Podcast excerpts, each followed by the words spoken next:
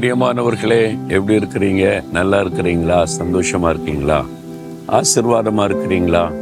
உங்க வீட்டில் வேலை செய்கிற இடத்துல பிஸ்னஸ் செய்கிற இடத்துல ஊழியத்தில் ஆண்டவர்களை ஆசீர்வாதமா வச்சிருக்கிறான்னு சொல்லபாடி இருக்கிறீங்களா?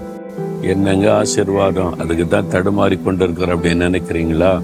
அப்படி சொல்லாருங்க ஆண்டவர் என்ன வாக்கு கொடுத்திருக்கிறார் தெரியுமா? சகரியா எட்டாம் அதிகார பதிமூன்றாம் வசனத்துல நீங்கள் ஆசிர்வாதமாக இருக்கும்படிக்கு நான் உங்களை ரட்சிப்பேன். பயப்படாதேயுங்கள். உங்களுடைய கைகள் திடப்பட கடுவது ஆண்டவர் எதுக்காக நம்ம ரட்சிக்கிறாரு? எல்லாரும் சந்தோஷமாக சொல்லுவோம் நான் ரட்சிக்கப்பட்டு இருக்கிறேன் என் பாவெல்லாம் மன்னிக்கப்பட்டு விட்டது. இயேசு என் உள்ளத்தில் இருக்கிறார். உண்மைதான். எதுக்காக அவர் ரட்சிக்கிறார்? பாவத்தை மட்டும் மன்னிச்சு சமாதானம் கொடுத்துட்டு எப்படியும் கஷ்டப்படுங்கன்னு விடுவதற்கா? இல்லை நாம் ஆசிர்வாதமாக இருக்கும்படிக்கு ரட்சிக்கிறார். நம்ம எப்படி ஆத்மாவில் சமாதான சந்தோஷம் மன மகிழ்ச்சி இருக்குதோ அதே மாதிரி உங்களுடைய குடும்பத்தில் வருமானத்தில் உங்களுடைய ஊழியத்தில் எல்லாத்துலேயும் நீங்கள் ஆசீர்வாதமாக இருக்கணும். அதான் தேவனுடைய விருப்பம். அதுக்கு தான் அவர் ரட்சித்திருக்கிறார். நீங்கள் அது விசுவாசித்தா எல்லா காரியத்திலுமே நீங்கள் ஆசீர்வாதத்தை காண்பீங்க. ஆண்டவரை பார்த்து சொல்லுங்க. நீங்க நான் என்ன வைக்க தானே ரட்சித்தீங்க? அப்ப இந்த ஆசீர்வாதத்தை கொடுங்கன்னு கேளுங்க.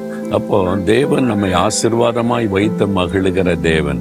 அதனால பயப்படாதங்க உங்களுடைய கைகள் திடப்பட கடவுதுன்னு ஆண்டு சொல்றாரு. எதுக்கு சூழ்நிலை பார்த்து பயப்படுறீங்க? கத்தர் ஆசிர்வதிக்கும் போது யாராவது தடுக்க முடியுமா? குடும்ப வாழ்க்கையை ஆசிர்வதிப்பாரு. உடைய வேலையில ஆசீர்வதித்து வருமானத்தை பெருக பண்ணுவார். நிலங்களை ஆசீர்வதிப்பார். உடைய ஊழியத்தை ஆசீர்வதிப்பார். அதான தேவனுக்கு விருப்பம். அதான தேவனுக்கு புரியும். நீங்க ஆசிர்வாதமா இருக்கணும். அதுக்கு தான் ஆண்டவர் ரட்சித்து நம்மை மகள பண்ணி இருக்கிறார் சகல காரியத்துல நீங்கள் ஆசிர்வாதமா இருக்கணும். எனக்கு ஒரு குறையும் இல்லை. ஆண்டவர் என்னை ஆசிர்வாதமா வச்சிருக்கிறார்னு நீங்க சொல்லணும். இந்த கொரோனா காலத்துல நிறைய பேர் பாதிப்பு தெரியுமா? ஐயோ பிஸ்னஸ் பாதிச்சுட்டு ஊழியம் பாதிச்சுட்டு வருமானம் பாதிச்சுட்டு அப்படிலாம் நிறைய பேர் சொன்னாங்க. ஆனா சிலர் பம்பாயிலிருந்து ஒரு சகோதரோட பேசினேன். ஆந்திராவிலேருந்து ஒரு சகோதரரோடு பேசினேன். வெளிநாட்டில் ஒரு சகோதரரோடு கூட தொடர்பில் இருக்கிறாங்களே. எப்படி இந்த ஒன்றரை வருஷம் ரெண்டு வருஷம் கொரோனா காலத்தில் அப்போ அவங்க சொன்னது என்ன தெரியுமா? கொரோனா காலத்தில் தான் நாங்கள் அதிகமாக ஆசிர்வதிக்கப்பட்டோம். என் பிஸ்னஸ் பெருகி இருக்கிறது புதிய இடத்தை வாங்கியிருக்கிறோம். அப்படிலாம் சொன்னாங்க. கொரோனா காலத்துல தான் இயேசுடிக்கிறார் ஊழியர் ரொம்ப பலமாய் ஆசிர்வதிக்கப்பட்டது திரளான மக்களுக்கு சுவிசேஷ அறிவிக்கிற வாய்ப்பு எங்களுக்கு கிடைத்தது. திரளான மக்களை ரட்சிப்புகளை நடத்துகிற வாய்ப்பு கிடைத்தது. நீங்க அவரை விசுவாசித்தா எந்த காலத்திலும் எந்த சூழ்நிலையிலும் உங்களை ஆசிர்வதித்து மேன்மைப்படுத்த வல்லவராய் இருக்கிறார். சூழ்நிலைகளை பார்க்காதங்க. ஆசிர்வதிக்கிற ஆண்டவரை பாருங்க. உங்களுடைய பாவ மன்னிப்பை பெற்று ரட்சிப்பை பெற்று மனமகிழ்ச்சியா இருந்தால் எல்லா ஆசீர்வாதமும் உங்களை தேடி வரும். அதனால ரட்சிக்கப்படலை ஆண்டவரே. அந்த ரட்சிப்பின் அனுபவம் எனக்கு வேணும். என் பாவம் மன்னிக்கப்படணும். என் உள்ளத்துல வந்து நீங்க ரட்சகரை வாசம் பண்ணணும்னு கேளுங்க. அவர் உள்ளத்துல வந்துட்டா ஆசீர்வாதம் தான்.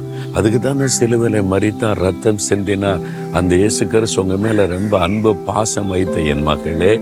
என் மகனை உன்னை ரட்சிப்பதற்காக நான் சிலுவையில் என்னை பலியாய் கொடுத்தேன். எதுக்கு உன்னை ரட்சிக்கணும்? உன்னை ஆசீர்வதிக்க. அதனால முதலாவது இந்த ரட்சிப்பின் அனுபவத்தை பெற்று நீங்க ஆண்டவரை துடிங்க சகலம் ஆசீர்வாதமா இருக்கும். இருதயத்துல கை வைத்து ஜெபிக்கிறீங்களா? ரட்சிக்கப்பட்டிருந்தா ஸ்தோத்திரம் பண்ணுங்க. ரட்சிக்கப்படலைன்னா எனக்கு அந்த ரட்சிப்பின் அனுபவம் வேணும். ஆண்டவரே உடைய ரத்தத்தினால என்னை கழுவி என் உள்ளத்துல ரட்சகரா வந்து வாசம் பண்ணுங்க நீ ஜோம் பண்ணுங்க ஆசிர்வாதம். தகப்பனை இந்த மகனுக்காக மகளுக்காக செபிக்கிறேன் இவர்களுக்காக ரட்சிக்க சிலுவையில ரத்தம் சிந்தினீர். என்னை ரட்சியும் என்று ஜெபிக்கிற பிள்ளைகளுக்கு ரட்சிப்பன் அனுபவத்தை தாரும். ரட்சிக்கப்பட்ட தெய்வ பிள்ளைகளுக்கு ஸ்தோத்திரம். அவளை ஆசிர்வதித்து அவளுடைய மன விருப்பத்தை நிறைவேற்றி மேன்மைப்படுத்தும். இன்று முதல் ஆசிர்வதித்த உயர்த்தி கனப்படுத்தும். இயேசுவின் நாமத்தில் ஜெபிக்கிறோம் பிதாவே. ஆமேன் ஆமேன்.